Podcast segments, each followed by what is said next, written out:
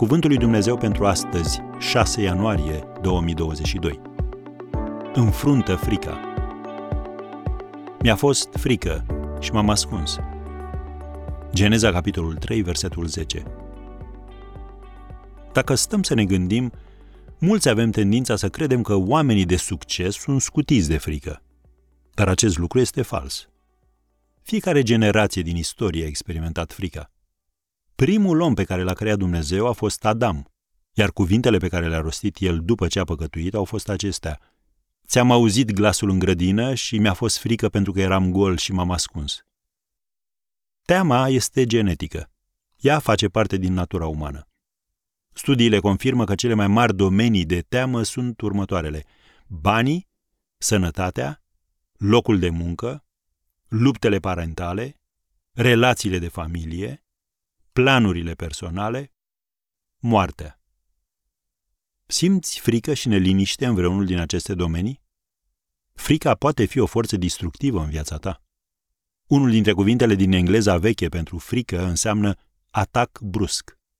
Se înrudește cu un vechi cuvânt germanic folosit pentru frică și care înseamnă ambuscadă sau capcană.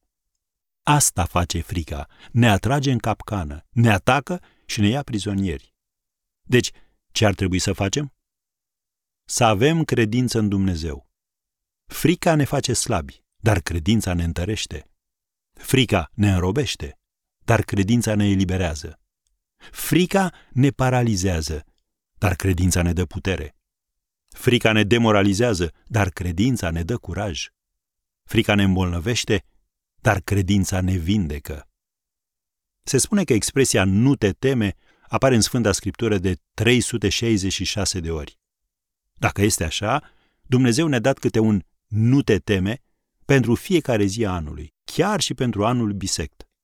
Iată-l pe cel pentru ziua de astăzi. Nu te teme de nimic, căci eu te izbăvesc, te chem pe nume, ești al meu.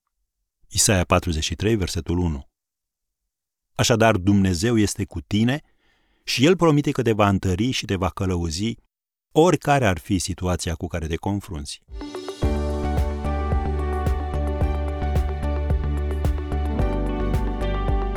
Ați ascultat Cuvântul lui Dumnezeu pentru astăzi, rubrica realizată în colaborare cu Fundația SER România.